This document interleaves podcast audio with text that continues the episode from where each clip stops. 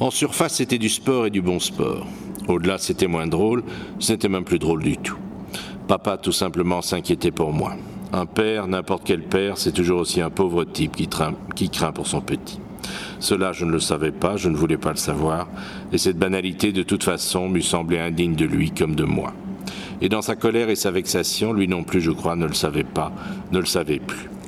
Et puis encore plus bas, plus loin, sur l'autre scène, et tout à fait inconsciemment, il se vautrait un peu dans mon humiliation, papa.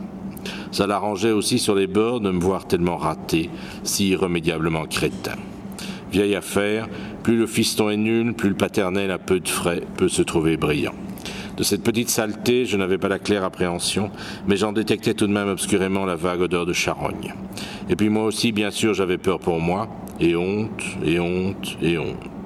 Je me sentais rien du tout, fragile et dérisoire comme une plume au vent, alors maman pleurait doucement pendant que lui et moi on se déchirait, et lui je ne sais pas, mais moi je souffrais comme si je m'étais roulé dans des échardes de verre. À 16 ans, c'est ça le monde, un noir tunnel tout plein d'échardes de verre, un gouffre de coupures et qui ne finit jamais. Elle tombait mal, cette engueulade. Ou plutôt, elle tombait bien.